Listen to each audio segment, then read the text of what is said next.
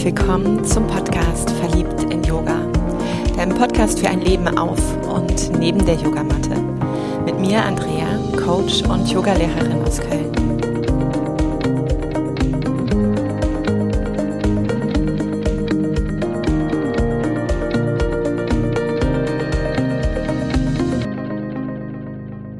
Ich habe heute eine ganz spannende und für mich sehr inspirierende Frau an meiner Seite. Maren Brandt. Maren Brandt ist auch eine Person, die eher virtuell mit mir im Kontakt ist. Also live haben wir ein Treffen gehabt, aber eher spontan. Dieses Treffen fand damals noch an einem Flughafen statt denn wir waren beide in Italien und ähm, da haben wir uns spontan in diesem oder nach diesem Flieger, ich glaube, an der Gepäckausgabe getroffen. Seitdem begleitet mich Maren und sie hat gemeinsam mit Christina Lobe zwei Bücher geschrieben. Das erste ist Yoga lehren und das zweite Yoga leben. Und es ist für mich, mm, wann immer mich jemand auch fragt, kannst du mir irgendetwas empfehlen, wie ich vielleicht starten soll oder wo auch das, was in Ausbildung transportiert wird, nochmal fokussiert dargestellt ist, wo ich auch noch mal mit einer anderen Brille drauf schauen kann, wirklich immer eine Buchempfehlung, diese beiden Bücher auch zu nennen, weil es ist zum einen dieser Türöffner, sich noch mal dessen bewusst zu werden, was ist dieses Warum, mein Antrieb, mein ja, warum gehe ich los? Warum setze ich mich vielleicht Woche für Woche auf diese Matte und äh, sage Worte wie Om und Namaste? und das andere ist auch, wenn ich schon länger in diesem Business bin, mir nochmal bewusst zu werden, wie kann ich mich darin professionalisieren und zugleich das nicht auf so eine Art Business, abstraktem Business lebendig werden zu lassen, sondern zu spüren, dass es mein Herzensbusiness ist, mich ganz und vollständig ausmacht. Ich werde mit Maren viele Themen heute angehen. Wir werden viele Scheinwerfer anknipsen, denn ja, nicht nur das Bücherschreiben ist ihres, aber erstmal herzlich willkommen, Maren, und danke, dass du da bist. Ja, vielen, vielen Dank, liebe Andrea. Ich freue mich sehr, dass es heute geklappt hat. Wir hatten schon mal einen Anlauf und äh, genau.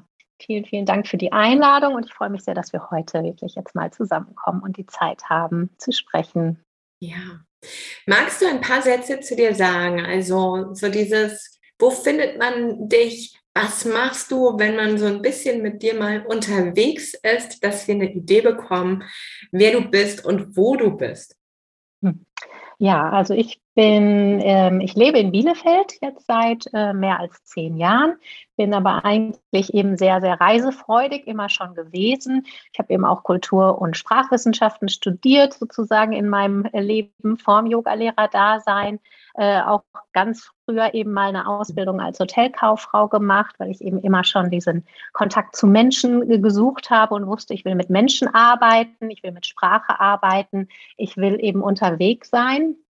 Und so war das eben eine spannende Reise und ein spannender Weg. Und als ich äh, quasi zum Yoga gekommen bin, war das direkt so ein Nachhausekommen. Und letztendlich wusste ich auch schon schnell dann, dass das das ist, was ich auch mal machen möchte, habe mir da aber ganz viel Zeit gelassen. Und ähm, genau, ich bin nach dem Studium ähm, quasi mehr so aus Zufall nach Bielefeld gekommen, eben ja letztendlich durch meine damalige Partnerschaft und äh, lebe hier jetzt sehr, sehr gerne, weil es so eine ganz äh, überschaubare, äh, kleine, schöne Stadt ist, wo wir viel Natur und viel Wald haben. Und merke aber auch immer wieder, dass einfach so dieser Reiseanteil eben äh, sehr groß ist und dass ich einfach auch gerne unterwegs bin. Und deswegen ist auch so eins meiner Highlights jedes Jahr ähm, sind eben tatsächlich die Retreats, die ich äh, unterrichte. Also ich habe selber unglaublich viele Retreats immer mitgemacht mache auch nach wie vor super gerne, ähm, nehme ich teil an Retreats und finde einfach so diesen Rahmen, den man da hat, um ins Yoga einzutauchen, total ähm, kraftvoll, heilsam und es ist einfach spannend, was da alles an Transformation möglich ist. Und genau, so kann man mich hier in Bielefeld finden, natürlich momentan eben auch online äh, die Kurse. Äh, das ist ja auch so spannend, was sich irgendwie in den letzten anderthalb Jahren getan hat. Mhm. Ich weiß, dass ich so am Anfang mich total gesträubt habe und gedacht habe, online will ich gar nicht unterrichten. und äh, brauchte erstmal so ein bisschen Zeit, um da äh, mich, äh, um ein Ja dafür zu fühlen und das dann auch tatsächlich zu machen und bin total dankbar für diese Möglichkeit und dass man eben auch so ja aus letztendlich äh, von überall her zusammenkommen kann in diesem virtuellen Raum. Genau, also so kann man mich jetzt äh, auch online finden für Kurse oder Klassen. Ähm, kleine Workshops oder eben hoffentlich im nächsten Jahr dann auch wieder vermehrt auf Reisen. Weil da sind natürlich die letzten anderthalb Jahre auch mhm. einige ausgefallen. Hm. Ja. Von welcher Yoga-Richtung kommst du? Also was ist so alles, was du auf deine Matte mitbringst? Ähm, also ja, das ist ähm, eine spannende Frage. Also ich komme wieder immer mehr und mehr auch zum Anusara zurück, was mhm. auch tatsächlich die erste Ausbildung ähm, war, die ich gemacht habe. Das war 2007 in Berlin. Und ähm, es ist einfach spannend, weil ich habe davor, ich war äh, ein Jahr in Asien nach meiner Ausbildung und bin einfach rumgereist und war aber direkt auch eben dort mit dem Wunsch, tatsächlich mehr über Meditation zu erfahren und habe da eben einen Lehrer getroffen, ähm, der, der mich unglaublich inspiriert hat, auch eben wirklich tiefer zu gehen. Und der hat Hatha Yoga, klassisches Hatha Yoga unterrichtet, aber eben sehr so, so ähm, von Winnie Yoga ähm, beeinflusst, also viel Fokus auf Atem. Und da er selber unglaublich viel in Indien ist, hat er auch unglaublich viel immer über Indien erzählt. Mhm. Und so viel, dass ich dann auch eben nach Monaten bei ihm, wo wir jeden Tag praktiziert haben, dann nach Indien geflogen bin und unbedingt einmal nach Indien musste. Und das war schon, also weil ich eben jeden Tag mit ihm praktiziert habe, und dann auch so da einfach die, ne, man hat ja diesen, diese wunderbaren Raum, um so äh, Dinge zu vertiefen, wenn man dann auf Reisen ist, dann auch sehr viel gelesen habe. Also im Prinzip war das auch schon so wie so eine Ausbildung, würde ich mhm. fast sagen, weil es einfach so ein tiefes Eintauchen war. Und ähm, genau, als ich dann zurück irgendwann nach Deutschland gekommen bin, ähm, habe ich äh, begonnen zu studieren. Ich habe in Halle studiert, Halle an der Saale und war halt viel in Berlin ähm, bei einer Freundin und habe da alles angeguckt, was es an Studios gibt. Yeah. Und dachte so, oh, also in Indien war ja alles so äh, sehr anders, nicht so fancy und äh, fand es dann total spannend, in Berlin zu gucken, was gibt es eigentlich für Studios und ähm, einfach verschiedene Richtungen auszuprobieren. Ich meine, damals, das war äh, dann 2003, 2000, 2004, da gab es noch gar nicht so viel wie heute. Ähm, und ich weiß einfach noch sehr, sehr, sehr äh, einprägsam war das Erlebnis wirklich meine allererste Anusara-Stunde, weil äh, ich so viele Aha-Momente hatte, mhm. Wie sich die Position nochmal irgendwie tiefer anfühlen kann. Und äh, auch einfach so wie so ein Thema in eine Stunde eingeflechtet wurde, hatte mich total berührt und es hat mich so gefesselt, dass, also ich habe danach gemerkt, dass ich einfach aus der einen Stunde dann in meiner eigenen Praxis ganz viel ähm, äh, nochmal ausprobiert habe ja. und sich die Praxis nach einer Stunde total verändert hat. Wow. Und ja. äh, deswegen bin ich dann doch immer wieder zurückgekommen in dieses Studio und äh, habe da eben Stunden gemacht und äh, dann eben auch tatsächlich mich entschlossen, da die Ausbildung zu machen. Die erste. Ja, also die Immersion, die Ausbildung. Ich hatte gleich das volle Paket gebucht. Natürlich. Genau. Total angefixt. Mm. Ja und merke so, also ne, ich bin äh, ein sehr neugieriger Mensch und war dann auch, habe natürlich weiterhin auch noch verschiedene Stile ausprobiert oder auch verschiedenes, äh, ne, auch bei meinem Lehrer aus Thailand, äh, wo ich damals war, bin ich auch immer gerne wieder und habe mich da eben in Pranayama nochmal vertieft, habe bei ihm auch die 300-Stunden-Ausbildung gemacht, weil ich auch einfach so seinen Blick auf Philosophie total schätze und das Kannst natürlich teilen, auch. War? Das ist Randall O'Leary, Mhm. Ähm, seine Schule nennt sich Swara Yoga, damals noch Jungle Yoga. Ach, cool. ähm, genau, und er ist viel, ja, er ist viel eben in Thailand, aber genau, hat auch einen tollen Podcast, wenn man da äh, nochmal was hören möchte, ebenso, weil er, äh, genau, einfach wirklich auch so diesen Bezug zu Indien und seinen Lehrern, da nimmt man einfach sehr, sehr viel mit.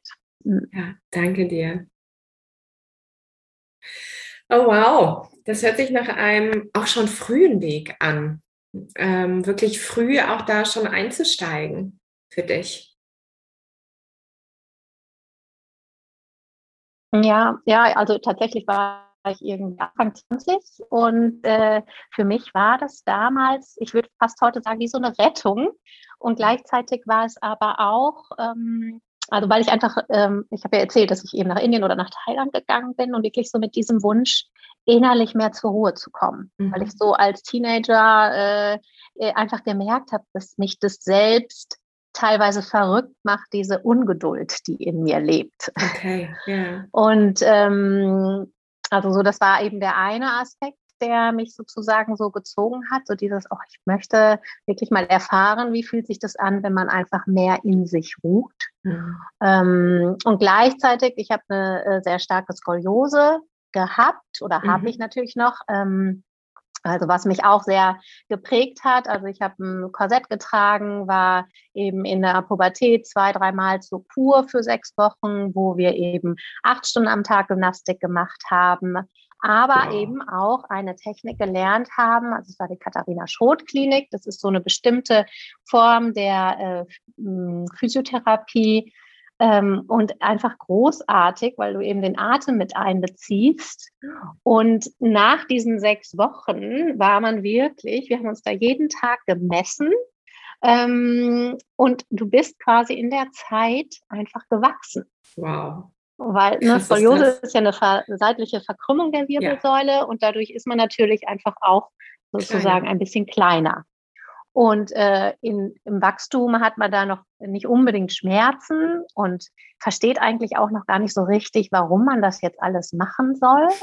Und in der Klinik haben wir dann halt ältere Damen und Frauen gesehen, die noch nicht so früh üben konnten, die dann tatsächlich eben so einen Buckel hatten und auf der einen Stelle eben so eine eingefallene Seite und einfach auch unglaubliche Schmerzen hatten. Mhm. Und das war für uns als 14-, 15-Jährige dann so, das zu sehen, war so, okay, das möchte man halt tatsächlich nicht erleben. Ja. Und so haben wir dann da, es war auch immer eine total schöne Zeit, weil viele im äh, ne, gleichen Alter da waren. Und ich glaube, klar, das war im Endeffekt ein, eigentlich schon wie Yoga. Also, ne, das war natürlich damals noch was, ich musste das machen. Ähm, Und auch zu einem Alter, sage ich mal, wo man echt Besseres zu tun hat, A, als ein Korsett zu tragen und B, auch dann so ne, diszipliniert, stelle ich mir das auch vor, wirklich dieses Rückgrat, diese Wirbelsäule aufzurichten. Ja, Genau, also klar. Also das war, obwohl, wie gesagt, das weil so nette Leute da waren und nette Mädels und dicke Freundschaften entstanden sind, war es dann auch, ne, wir uns dann auf dem Balkon getroffen und abends und also es war dann auch eine total schöne Zeit. Ja. Aber klar, es war halt auch sehr anstrengend, also acht Stunden am Tag dann Gymnastik zu machen. Und wie du sagst, halt sehr viel Disziplin. Und das ja. war eben dieses, du kommst nach Hause, man sieht die Veränderung und natürlich, wenn du diesen Rahmen nicht mehr hast mhm. mit der mhm. Gruppe, ähm, dann zu Hause weiter zu üben, ist natürlich schwieriger. So. Ja, auch acht ähm, Stunden wäre jetzt ein Vollzeitjob, ne? Ja, ne, klar. Das kann man natürlich nicht machen, aber eben äh, eigentlich ist es ja so ähnlich wie bei einem Retreat, ne, wo man ja Total. auch so intensiv praktiziert mhm. und es einem danach dann auch schon, finde ich, immer einfacher fällt, auch die eigene Praxis lebendig zu halten. Ja. So. Aber für mich war es eben wirklich dieses von damals, ich muss ja. mich um meinen Rücken kümmern. Äh, als ich dann das erste Mal Yoga praktiziert habe, war es für mich so ein, okay, das habe ich irgendwie schon immer gemacht und das will ich machen.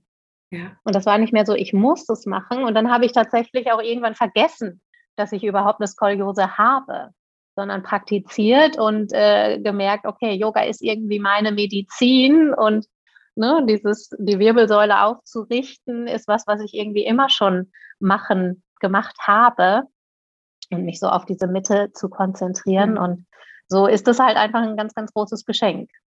Ja. Auch du hast es gerade in so einem Nebensatz gesagt, ne, dass du dann ähm, die Skoliose vergessen hast. Auch mit dem Yoga oder durch das Yoga. Ähm, und das ist, finde ich, nochmal so dieser Moment, wo einfach so eine große Akzeptanz zuteil wird. Ja, also wo, wo einfach wirklich hm, nicht mehr immer so dieser Blick auf das, was gerade nicht funktioniert oder mit dem, wie wir gekommen sind, was uns unsere Aufmerksamkeit manchmal raubt oder wo wir wirklich Disziplin brauchen, um es zu umarmen, um es in, in Heilung zu bringen. Und dieser Moment, du hast etwas gefunden, was dir Freude macht und was dir leicht fällt, was zugleich aber das auch noch unterstützt. Wie cool ist das denn bitte? Ja, und dann dieses Vergessen, aber zugleich einfach auch dieses Integrieren und Akzeptieren da drin. Super. Danke fürs jetzt, Teilen. Ja, sehr gerne. Und jetzt, Entschuldigung, ja. Genau, und jetzt merke ich einfach auch, dass, ähm, ne, also, äh, dass noch der Rücken sich zwar schon immer wieder mal meldet, und dass es aber einfach letztendlich wie ein Lehrer für mich ist, der mir dann genau zeigt, wenn im Leben etwas nicht stimmt. Oder, ja. ne, also so, das ist wie so ein Seismograph, der mir zeigt, ah, okay, vielleicht sollte ich ein bisschen weniger machen oder da nochmal hingucken oder da nochmal hingucken. Ja. ja, also Wirbelsäule mh, mm, ist für mich auch eins der spannendsten Bereiche. Also ich, ich liebe, jeder Wirbel steht ja für ein anderes Thema, für ein anderes Chakra, für einen anderen Bereich, auch im Körper und damit ja auch für ein ganz anderes Energiefeld. Und ähm, wie viele Menschen gerade auch mit Steißbein-Kreuzbein-Themen kommen, Ischias oder auch Themen, die in die Beine ausstrahlen, in den Unterbau, wo es einfach um die Erdung gerade auch geht, mhm. ja, was nach mhm. diesen anderthalb Jahren sowas von verständlich ist, finde ja. ich. Ähm, das ist so spannend, weil ich finde, jeder Wirbel ist so wie so ein kleiner äh, innerer Detektiv, wenn ich dem zuhöre oder wenn ich lokalisieren kann. Brustwirbelsäule, Lendenbereich. Ich habe gerne HWS Schulternacken, so diese Klassiker womit auch gerne viele kommen. Ja, und ich weiß genau, welche Themen darin auch stecken. Mhm. Und das finde ich ist so heilend, weil es wirklich ist, ich nehme dich nochmal raus, ich nehme mir Zeit dafür und gucke, was braucht dieses Rückgrat, damit ich in meiner Kraft, in meiner Haltung, in meiner Mitte bin. Hm. Ja. Ja, und du hast die Ruhe im Yoga gefunden und die Mitte auch. Mega. So. Was aber, das ist so ein bisschen, um den Spagat mal zu machen, was hat dich, was hat euch bewogen, dieses Wissen auch oder diese Leidenschaft in, in Buchform zu vermitteln oder mhm. dieses Wissen wirklich auch zu geben. Was war so ein Auslöser? Ich finde Bücher,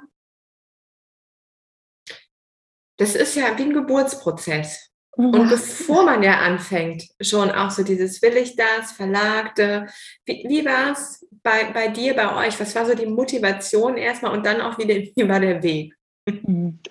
Ähm, ja, es ist einfach spannend, weil wir es ja zu zweit geschrieben haben. Und ähm, ich komme ja auch aus der Bücherwelt. Also ich habe viele Jahre in, im Verlag gearbeitet und eben ganz wunderbare Yoga-Bücher begleitet auf dem Weg. Und ich wusste irgendwie immer schon, und meine Kolleginnen haben immer schon gesagt, so, du musst auch mal ein Buch schreiben. Aber ich hatte natürlich da auch gar keine Zeit, als ich da noch so gearbeitet habe im Verlag und nebenbei und eben unterrichtet habe ähm, und wusste auch noch nicht genau, was ist denn dann mein Thema tatsächlich. Und äh, Tina und ich kennen uns eben ja von ganz früher damals aus Berlin, äh, als wir die Ausbildung eben äh, gemacht haben oder in dem gleichen Studio eben und bei den gleichen Lehrern waren.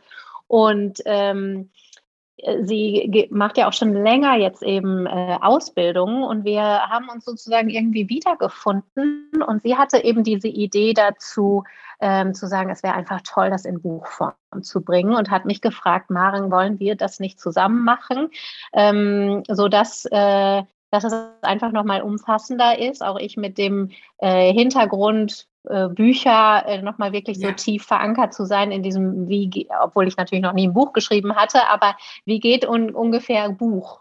Und ja. ähm, auch nicht ähm, dadurch, dass sich Tina sehr spezialisiert hat aufs Anusara und ich ja schon immer noch mal, noch mal hier und da auch was gemacht habe, dass es tatsächlich auch ein Buch ist, was jetzt nicht nur Anusara-Yogis anspricht, ja. sondern für alle relevant ist. Und so haben wir uns dann zusammengewürfelt und zusammengetan und es war eine ganz, ja, ganz, ganz äh, schöne Zeit, äh, das einfach zusammen zu machen. Also ich mhm. glaube, ich hätte es mir manchmal auch ein bisschen einsam vorgestellt, wenn ich das ganz alleine gemacht habe. So konnten wir uns immer wieder austauschen, wenn man was geschrieben hat und konnte gemeinsam nochmal gucken, okay, ist, sind wir damit zufrieden oder kannst du, ich hake hier, kannst du da nochmal drauf gucken? Mhm.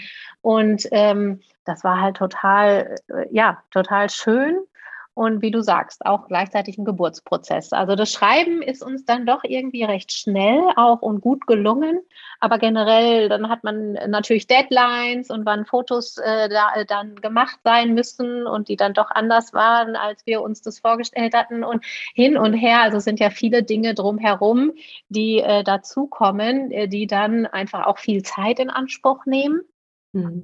Also viel Abstimmung, viel, viel, ähm, ja, immer wieder mit dem Verlag und Grafik zusammenzuschauen. Und das war tatsächlich gerade beim ersten Buch auch wirklich ein langer Prozess. Mhm. Deswegen weiß ich auch noch, als das Buch dann kam, das war wirklich so, ja, so ein heiliger Moment, dieses Buch dann in den Händen zu halten und so dieses Papier zu spüren. Also man kennt es ja in- und auswendig quasi, was man dann so in den Rechner gegeben hat und immer am Rechner gesehen hat. Und wenn es dann in Buchform da ist, ist das natürlich schon echt ein tolles Gefühl. Konntest du es genießen? Ja. Wow, cool. Das freut Nein, also mich. also das war wirklich so ein, ich setze mich hin und ich gucke mir das jetzt in Ruhe an. Natürlich macht man auf und dann entdeckt man den ersten Fehler und denkt so, oh nein, wie kommt das denn? Das kann doch gar nicht sein. Aber es ist, glaube ich, in jedem Buch gibt es eben dann doch noch Rechtschreibfehler oder so. Und nein, ich konnte es total genießen. Also es war ja ein schöner Moment. Ich frage deshalb, weil ich äh, mit einigen Autorinnen auch gesprochen habe und es ist ähm, sehr unterschiedlich, so dieser Moment hm. von, ich packe es erstmal zur Seite, mir reicht's. Schön, dass du da bist, aber bitte nicht. Und es braucht dann so eine Kennenlernphase. Und äh, manche, die wirklich auch sagen, ich habe das ganz ritualisiert, ganz zelebriert und es war einfach eine ganz magische Be Begegnung auch da an der Stelle. Aber ich finde es spannend. Also ich ähm, schaue noch so ein bisschen mit dir rein, weil zum einen natürlich ist es, glaube ich, wirklich nochmal was anderes, wenn man so den Verlag von der anderen Seite kennt.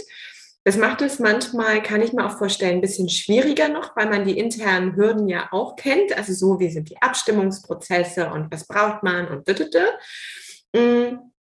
Und dann zugleich aber auch zu sagen, okay, worüber schreiben wir? Ne? Gerade wenn du eben auch so Yoga-Bücher schon begleitet hast. Und ich finde, wie du auch sagst, ihr habt ein ganz tolles Werk geschaffen, das ganz unabhängig von Anusara funktioniert. Also was wirklich für jeden Yoga-Lehrer auch ähm, in der Yoga-Tradition sehr stark verankert ist. Also diese sieben Schlüsse, mit denen ihr arbeitet, für mich ist, ich habe zwei, die ich ähm, ganz besonders immer mag. Das ist wirklich hm. diese Arbeit mit dem Dharma auch. Also diese Arbeit mit meinem Warum, mit dieser Intention, wie gehe ich los, was ist so mein Antrieb eben auch, weil ich das so wesentlich finde, mir dessen immer bewusst zu werden. Und das ist ja so ein Buchprojekt auch. Ne? Was ist mein, mein Warum?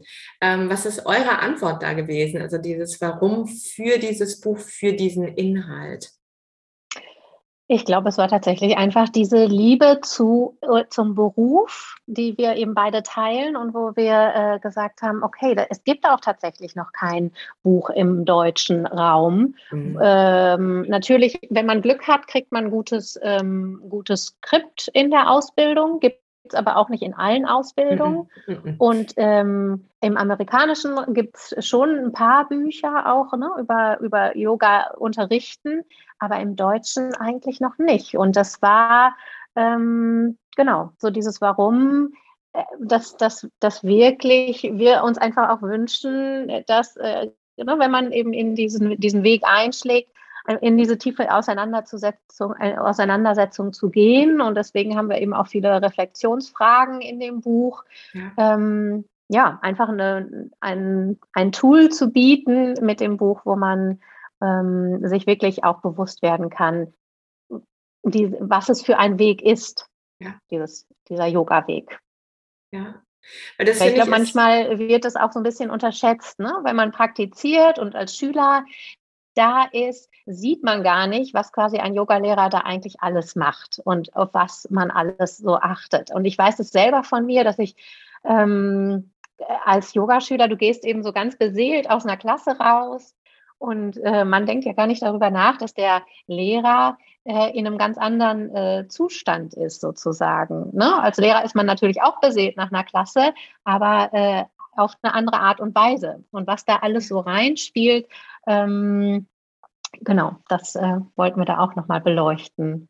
Ja, ihr habt auch, das ähm, passt hier, finde ich, ganz gut auch dieses Thema Raum halten. Das ist für viele ja auch, ich finde gerade auch in der Ausbildung sehr abstrakt. Im Endeffekt bei mir auch entstand das eher durch das Tun, dass ich gemerkt ja. habe, äh, okay, ich kann hier nicht einfach nur einatmen, ausatmen sagen und so für mich in mein T-Shirt nuscheln, sondern es ist, ich habe eine andere Präsenz. Es braucht auch eine andere innere Haltung. Mh, mm, und damit eben auch eine Absicht, wie ich finde, was ich mitgeben mag oder was in diesem Raum, der da entsteht, eben auch passieren darf, dass das etwas ist, was sicher ist und geborgen und dass ich einen Blick darauf habe, wie sich die Menschen bewegen, ähm, dass ich individuell gucke, aber auch gesamt im Gruppensetting schaue. Und das fand ich bei mir ist es wirklich erst durchs Tun entstanden und fand da nochmal die Inspiration bei euch, auch dafür Sprache zu finden.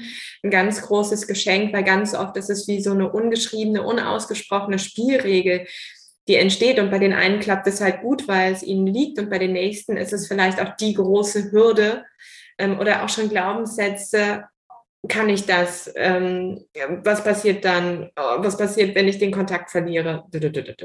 so dieses. Deshalb fand ich das ganz spannend. Das andere, was auch nochmal drin ist, auch super für mich wesentlich, weil ich das Thema Liebe ist auch der Aspekt von Sprache und Stimme. Mhm. Also neben Sequencing, was drin ist, auf jeden Fall, also ganz klassische Bereiche, die man anschaut, wie konzipiere ich auch, wie finde ich mein Thema, ähm, geht es aber auch um Sprache und Stimme. Auch das, ich weiß, das war für mich auch sehr eindrücklich, mir über meine Worte überhaupt nochmal bewusst zu werden. Weil, ne, ich meine, so ein Sonnengruß oder so, den lernst du einfach. Da geht es, finde ich, auch ganz oft darum, in der kurzen Zeit eines Atemzugs alles reinzubringen, was man sagen muss.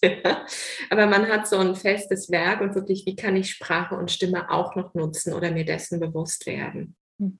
Ja, und das ist eben eines eigentlich der wichtigsten Werkzeuge, das wir haben als Lehrer, unsere Stimme und eben auch die Sprache.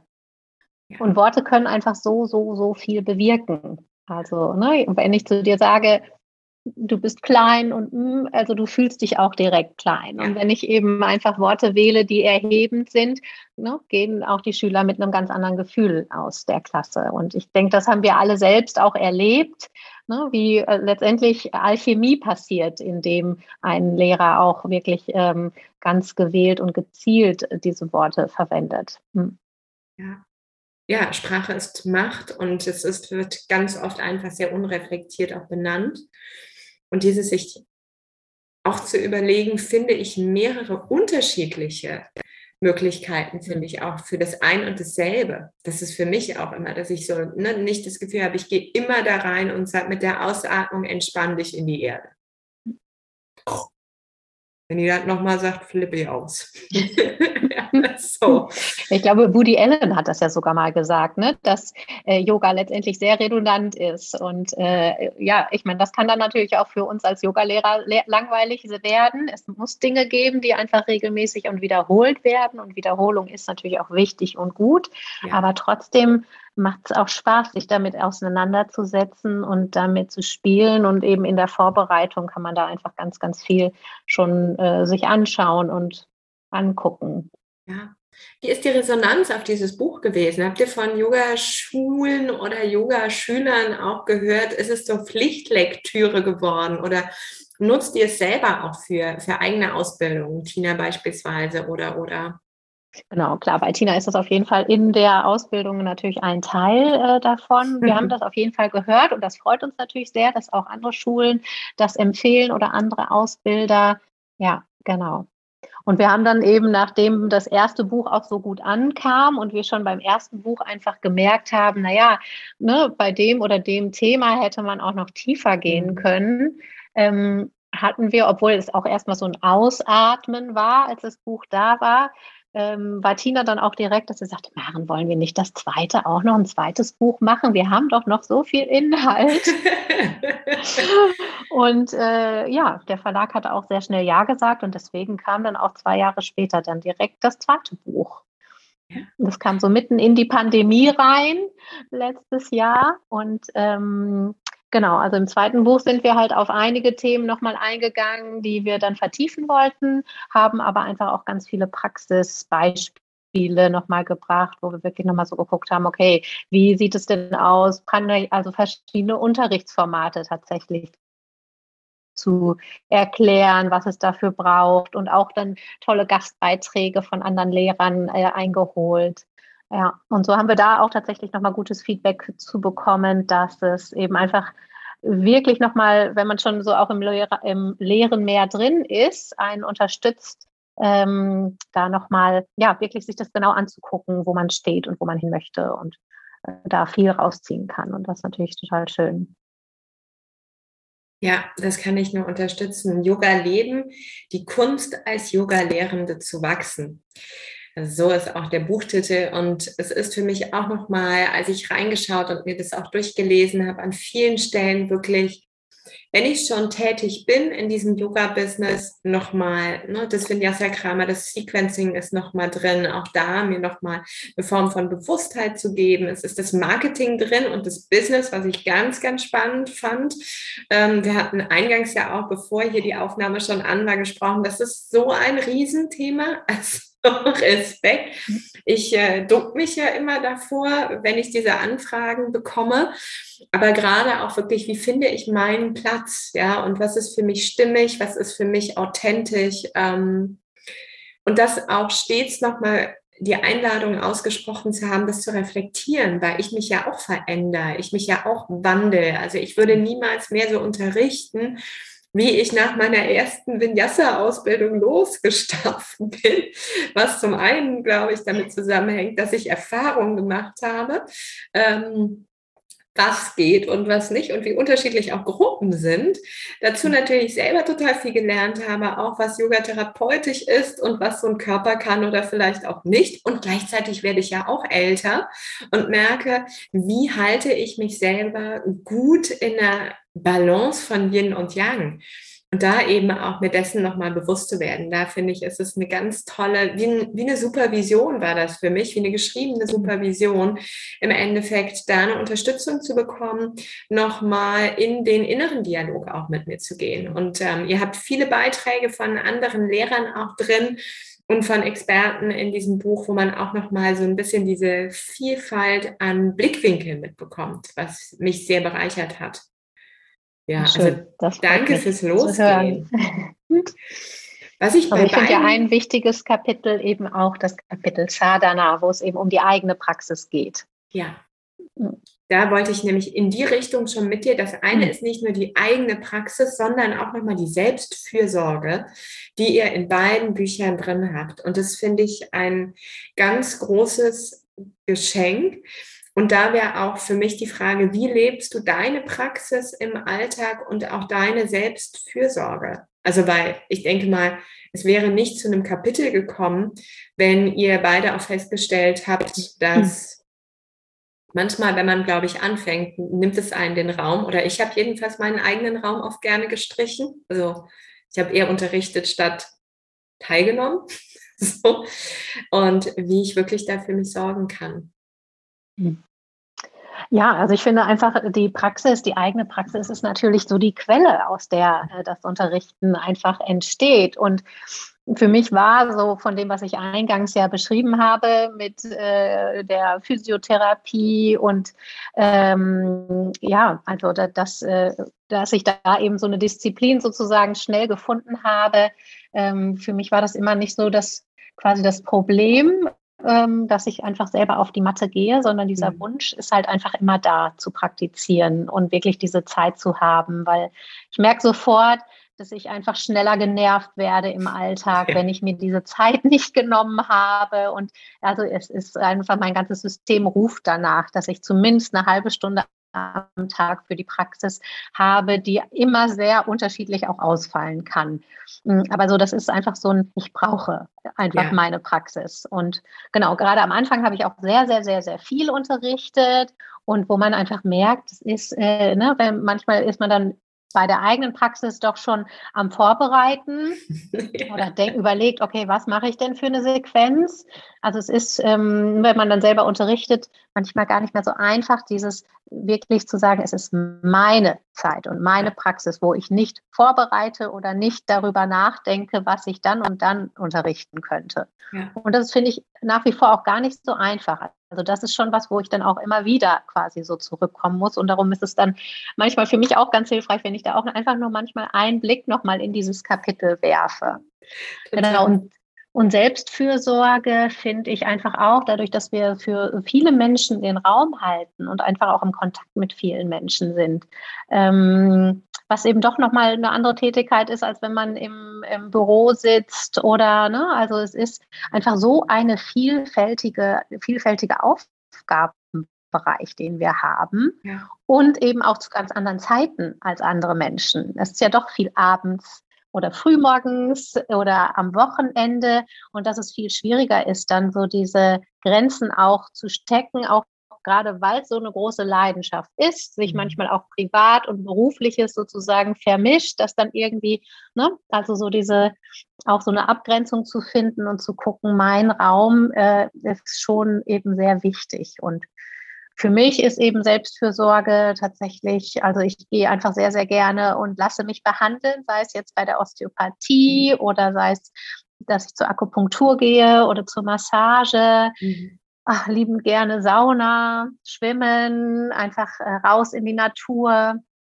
Und ähm, genau, einfach so meine kleinen Rituale, ähm, Arbeit mit ätherischen Ölen für mich selber, genau. Und auch eben Harmonium spielen oder mit den Klangschalen. Ich also arbeite mit Klangschalen.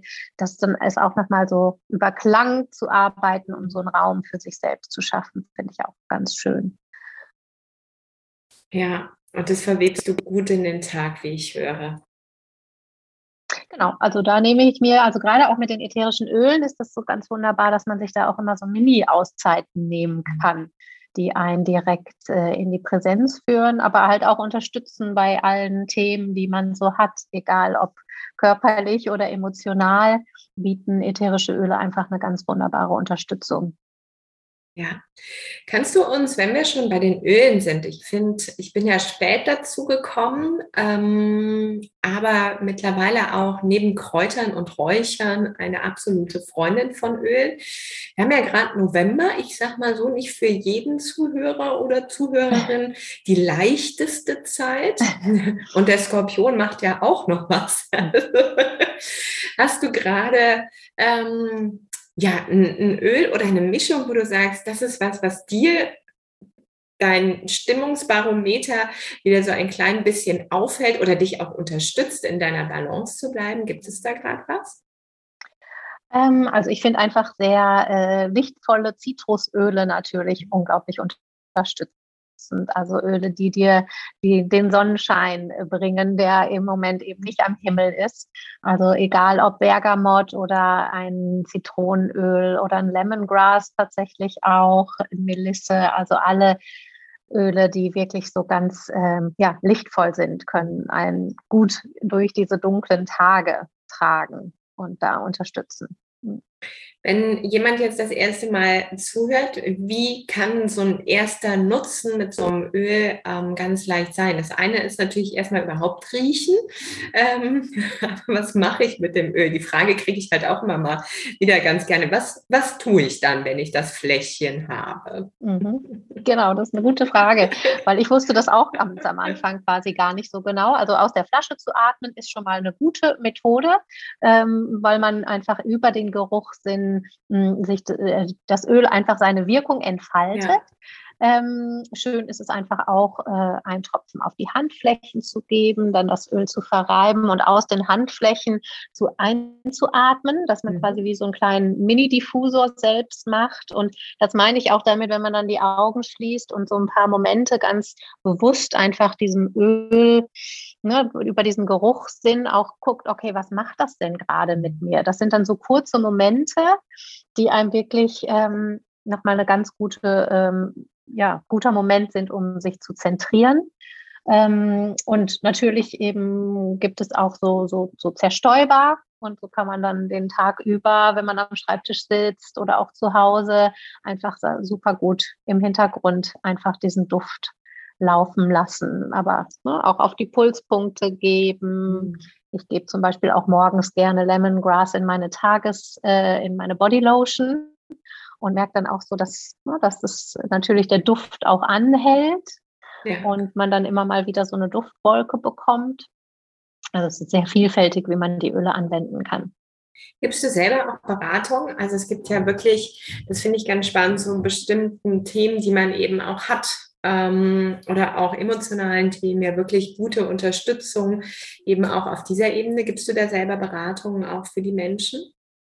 Genau, also ich mache, ich verbinde das auch mit Yoga und mache manchmal Essential Yoga Workshops, ähm, mache aber auch eins zu eins Beratung, was natürlich immer auch ganz, äh, ja, einfach sehr äh, unterstützend ist, dass man wirklich genau rausfinden kann, welche Themen, welche Themen brauchen Unterstützung und dass man da wie so ein kleines Programm erstellen kann für die nächsten Wochen, ähm, wie man die Öle einnimmt und verwendet, weil man das einfach sonst nicht unbedingt weiß. Also selbst mhm. wenn ich in Bioladen gehe und ein Öl kaufen möchte, äh, wissen meistens die Verkäufer im Bioladen da nicht so viel von. Und ja. deswegen, genau, ist das ganz gut, dass es diese Beratung gibt. So habe ich das eben auch von meiner Lehrerin, von der Elena Brauer, gelernt und nach und nach mich da eben auch mehr und mehr vertieft in, diese, in diesem Bereich. Ja, ich finde das halt super spannend, weil das Öl im Yin haben wir ja auch. Wir arbeiten im Yin ja sehr stark mit den Emotionen und kann dann ähm, Yin-Positionen quasi als Anker oder im Yin Shinjutsu würde ich Finger halten, auch mitgeben. Aber die, ähm, das Nervensystem wird ja ganz anders auch nochmal berührt. Und ich finde, Düfte haben eine so unfassbar wundervolle Erinnerung. Also bei mir ist es ganz oft so, dass sie mich ja erinnern an etwas. Ja. Und ähm, natürlich wähle ich ja den Duft behutsam aus. Ich würde jetzt nicht den größten Schwachsinn mir unter die Nase rüsseln, mhm. ja, sondern wirklich das, was mich ja auch unterstützt, was mir gut tut. Und ähm, bekomme dadurch auch ganz, ganz tolle Erinnerungen nochmal an Menschen oder an Situationen oder an Orte ins System gespult, wo ich wirklich auch merke, gerade auch jetzt beispielsweise in dieser Zeit, dass ich eine Form von Gelassenheit oder diese Mini-Pause, wie du auch sagst, habe, wo danach dann einfach wieder ein bisschen mehr Alltag toben darf. Und ähm, finde aber auch gerade der Anfang, also da hat man dann das Fläschchen, dann weiß man irgendwie, man kann einen Diffuser kaufen. Manche sagen, ich kriege trotzdem Kopfschmerzen. Was mache ich denn damit? Ne? Also ähm, deshalb finde ich das auch ganz unterstützend und finde es auch nochmal sehr spannend, dass es eben ja auch eine eins zu eins Unterstützung ist. Ich bin da sehr durch die Frauenthemen dran gekommen, also so PMS, Menstruation, ähm, Reizbarkeit, aber auch jetzt so Wechseljahrsthemen, wo dann die Schulmedizin halt immer gerne sagt, nehmen Sie Gelbkörper. Ne? Hm. Ja, kann man auch machen. Ich habe mich aber jetzt auch einfach mal für andere Düfte entschieden. Ja, ja, Deshalb also da auch, äh, wenn, wenn Interesse besteht, einfach nochmal sich bei Maren melden. Ähm, da hört man sowohl in Gruppensessions, aber eben auch im 1 zu 1 nochmal eine tolle Begleitung und Unterstützung raus. Ich mag noch einen Spot auf was ganz anderes setzen, ähm, weil ich das so spannend finde und ich weiß nicht, ob wir den Kreis so ein bisschen auch wieder schließen an den Anfang, wenn ich mich erinnere an deine Unruhe. Ähm, mhm. denn was auf Insta immer mal wieder mir reinkommt als Bild, ist dich in der Wüste. Ja, und ähm, du hattest ganz zu Beginn auch gesagt, dass so diese Retreats auch deine Leidenschaft sind, dass es endlich wieder losgeht.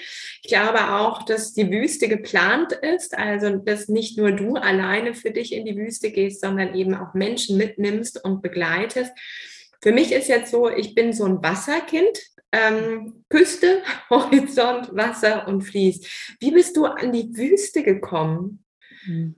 Also ich bin eigentlich auch, ich liebe das Meer über alles und hatte aber immer schon tatsächlich so eine Sehnsucht nach der Wüste, ohne dass ich sagen kann, wo das herkommt. Und ähm, nach einer ähm, schwierigen Trennung, wann war das 2013, ähm, habe ich einfach über eine Bekannte gesehen, dass sie über Silvester eben in die Wüste geht und einen Retreat anbietet.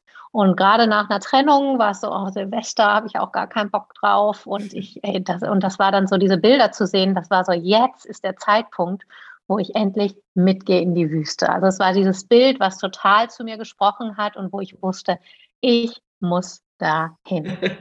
Und das war 2013, genau der Jahreswechsel auf 2014. Und weil, weil das dann auch so eine große, ähm, große Gruppe war, ähm, hatte mich die Lehrerin dann gefragt, ob ich ihr assistiere. Mensch. Und ja, und das war, ähm, ja, also es war einfach eine wirklich, wirklich magische Zeit. Also es ist mit Sahara-Yoga.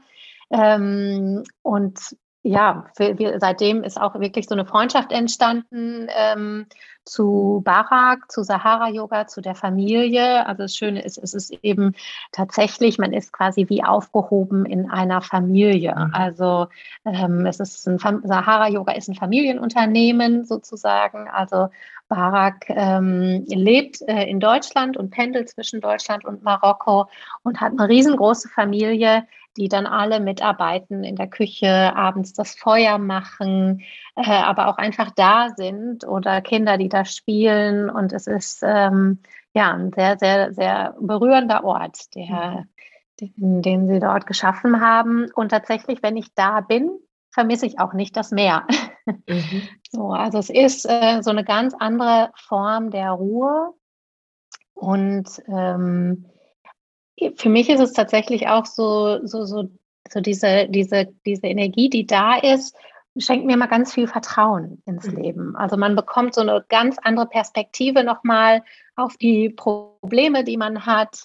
Und ähm, ja, es hat schon echt so eine ganz verwandelt, also eine Kraft, die viel verwandelt. Also viele äh, verändern nach der Wüstenzeit in ihrem Leben einiges. Also es ist äh, ja, einfach ein sehr transformierender Ort und sehr berührender Ort. Und ich habe immer das Gefühl, wenn ich dort ankomme, äh, dass das sowas ist, irgendwie, mein System kennt das einfach sehr, mhm. sehr gut. Also das ist so ein tiefes Nachhausekommen. Und ich, ja. bin, ich muss erstmal immer heulen, wenn ich da bin. Ja, und dann kommt ganz viel Freude. Also natürlich ist jede Reise auch anders.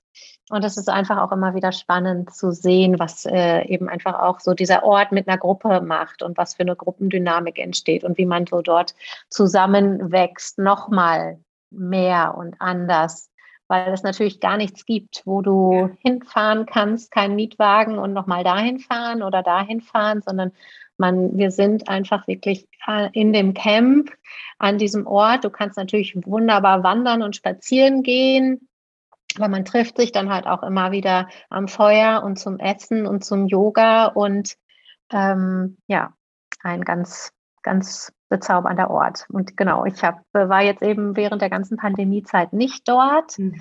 Äh, Im April ist die nächste Reise und ja, ich bin sehr, sehr gespannt, wie es sich anfühlt, dann wieder dort zu sein. Ja, es hört sich nach einer wirklich ganz tiefen Seelenverbindung an ähm, dass die Seele erinnert, einfach da zu sein. Und ich stelle es mir wirklich auch so vor, dass es sehr zurückgezogen ist, also wirklich auch eine Form von Leere, eine andere Form von Stille auch, aber eben auch Wüste etwas sehr transformierend Wandelndes hat. Also die ist ja auch in Bewegung, so stelle ich mir das vor. Ähm, man mit diesen Bewegungen oder Veränderungen auch der Landschaft immer wieder auch äh, in Kontakt, in Akzeptanz, in, ähm, ja, in Annahme geht. Ja, also was mich auch so einfach immer wieder fasziniert, ist, sind die Farben. Also mhm. das, was du sagst, so mit Leere.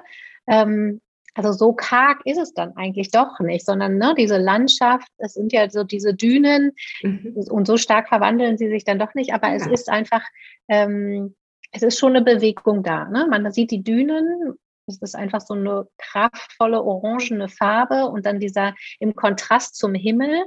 Man ist einfach der Erde und dem Himmel sehr nah. Ja.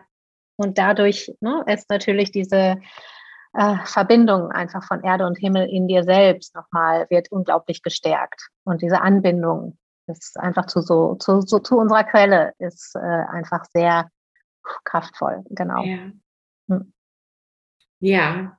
Ich glaube, da, da darf ich noch mal reinfühlen. Es ist, ähm, meine inneren Bilder mit Wüste sind echt noch mal anders besetzt. Das ist auch gerade noch mal spannend. Das wird mir auch noch mal deutlich. habe einfach so eine ganz merkwürdige Erfahrung auch mit Marokko. Mhm. Und ähm, die wird dann halt gerne reingespielt und getriggert. Aber ja, wie du sagst, die Farben, na klar, geiles Orange, also auf jeden Fall. Ja. Wie viele Menschen sind da? Also wie, wie groß ist so ein Kreis? Ähm, kommt ganz drauf an. Also okay. ich sage immer, die Wüste, es gibt ganz viel Platz in der Wüste. Also die, äh, ne, wir haben da, äh, die Zelte sind eben in so einem Kreis und die, das sind so größere Berberzelte, auch sehr komfortabel ausgestattet mit Betten und mit Matratze. Hey. Und äh, genau, ähm, es können halt zwei Betten drin stehen, es können aber auch drei drin stehen. Also wir hatten schon, ich hatte mal eine Gruppe mit neun, nur Frauen. Das mhm. war natürlich auch total schön, in so einem kleinen oh, Kreis ja. dort zu sein. Und äh, wir waren aber auch schon mal 25 Teilnehmer. Äh, und auch dann ne, ist es natürlich ja. toll, was so am Feuer entsteht. Und aber es ist nie irgendwie dann gefühlt zu voll, sondern ja. also es ist ja, das ist nämlich auch, weil es ja einfach diesen Raum in der Form ganz anders gestaltet wird. Ne? Du, du ja. bist ja unterm Himmel, das ist, da kommt die Größe auch anders vor. Ja. Ja, ach, spannend. Das ähm, auf jeden Fall mal vorbeischauen bei Maren. Die Bilder, finde ich, sind sehr, sehr beeindruckend. Also sehr archaisch, aber auch sehr berührend. Das ist so beides drin, was sehr ursprünglich ist einfach. Ja. Ja, unbedingt. Ja, ein Ding, ähm, das kreist mir noch die ganze Zeit im Kopf rum. Das habe ich eben zu den Büchern, aber es passt so ein bisschen nochmal zu dem Thema ähm, Optik oder auch Farben und Gestaltung. Du sagtest nämlich, diese Fotos bei deinen Büchern äh, war dann ja nochmal so ein anderer Aufwand. Und da, das kann man, finde ich, auch bei der Liebe zum Detail, Detail wie du ähm, Orte auswählst oder wo du unterwegs bist, ähm, auch nochmal spüren. Diese beiden Bücher sind deutlich anders, finde ich, gestaltet. Also auch da ganz viel Liebe zu ähm, Design, zu Geschmack, zu Papier, also auch zu Haptik. Ähm, ich kann es jetzt nicht riechen, es ist nicht mit einem Öl verbunden, aber es hat, ne, das macht eine andere Form von Sinn, die, die auch wieder reinkommt. Und es ist eben nicht dieses, ich sag mal 0815 kleine Strichmännchen gemalt oder nochmal die Chakren in wilden Farben dir entgegengesprungen, sondern wirklich sehr ästhetisch, schöne Bilder, ähm, eine, eine ganz tolle Aufmachung. Und das ist auch etwas, was ich sehr mit dir verbinde. Spannenderweise diesen Blick für das Schöne im Detail. Also das ist so, und ich glaube auch, ähm, dass sich das so ein bisschen durch dich oder durch dein, deine Praxis, durch deine Orte, durch das, was du ins Leben bringst, auch durchwebt. Hm. Ja, danke. Genau, und das ist auch was, was Tina und mich verbindet. Deswegen mhm. war das natürlich auch schön da in der Zusammenarbeit. Und genau, tatsächlich umgebe ich mich gerne mit schönen Dingen und ähm, genau, liebe einfach so diese die Details und es ist ja.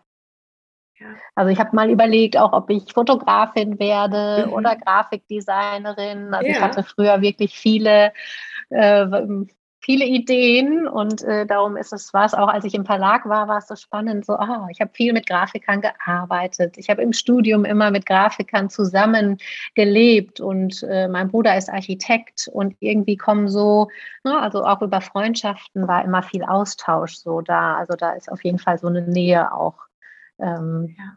genau, für diesen Bereich. Ja, also da, ich finde, da kannst du sehr gut mit ähm, komponieren. Das ist wirklich etwas, finde ich, was dich absolut auszeichnet und auch eine gewisse Form von Achtsamkeit dann auch im Detail. Das finde ich auch nochmal ganz, ganz schön, was ich mit dir sehe. Ja, danke. Mm, und da wäre auch für mich noch ein Thema, was du auch schon hast anklingen lassen. Und da wäre auch die Frage, wie nimmst du das mit, zum Beispiel auch mit in Retreats, weil neben den Ölen, was ja auch sehr feinstofflich ist, bewegst du dich auch in Klängen.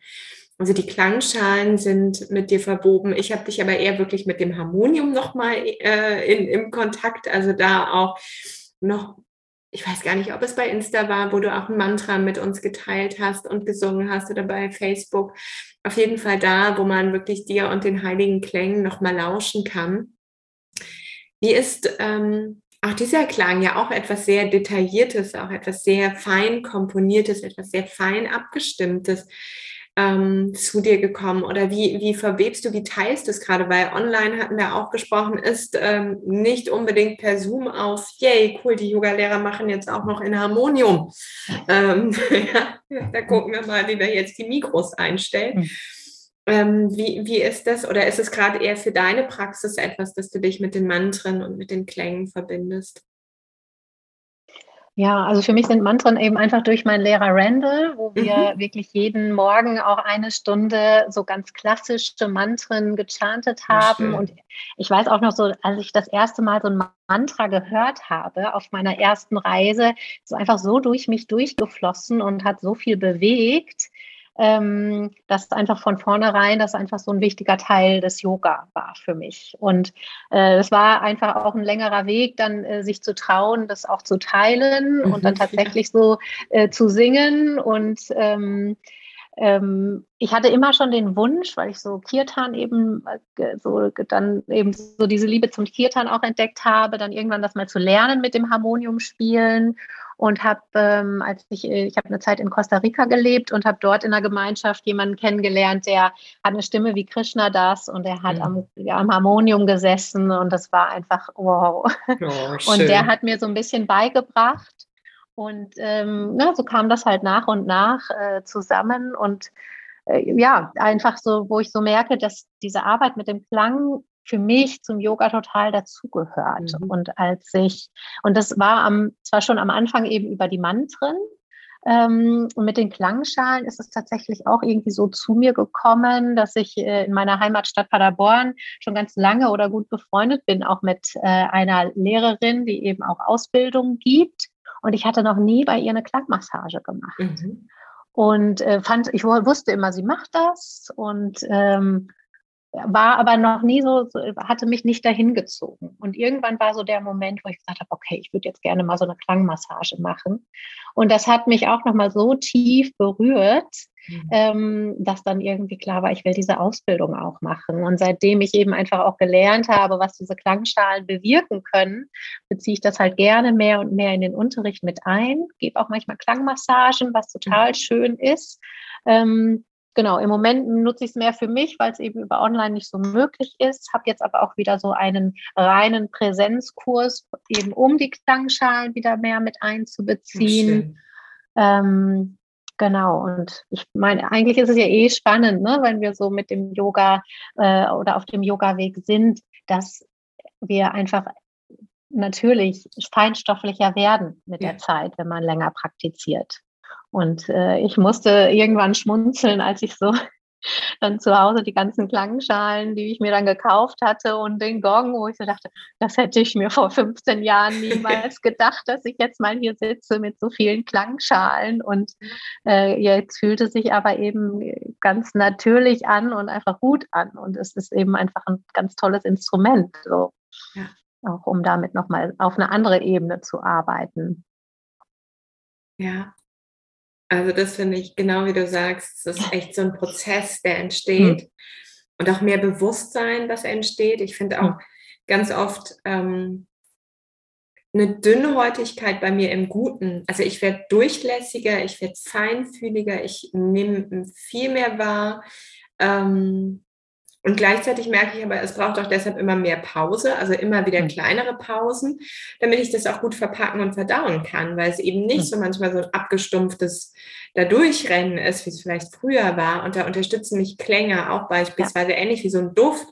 Wenn ich mal an der Klangschale bei mir vorbeigehe und ähm, es passiert echt ganz unbewusst oft auch, dass ich die erstmal anstoße und dann denke in den Klängen, okay, ich kann mich da rein entspannen. Mm, fühlt sich gut an.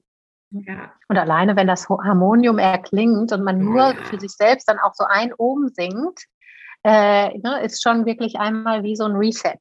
Absolut. Das ist so schön. Ja. Ja. ja.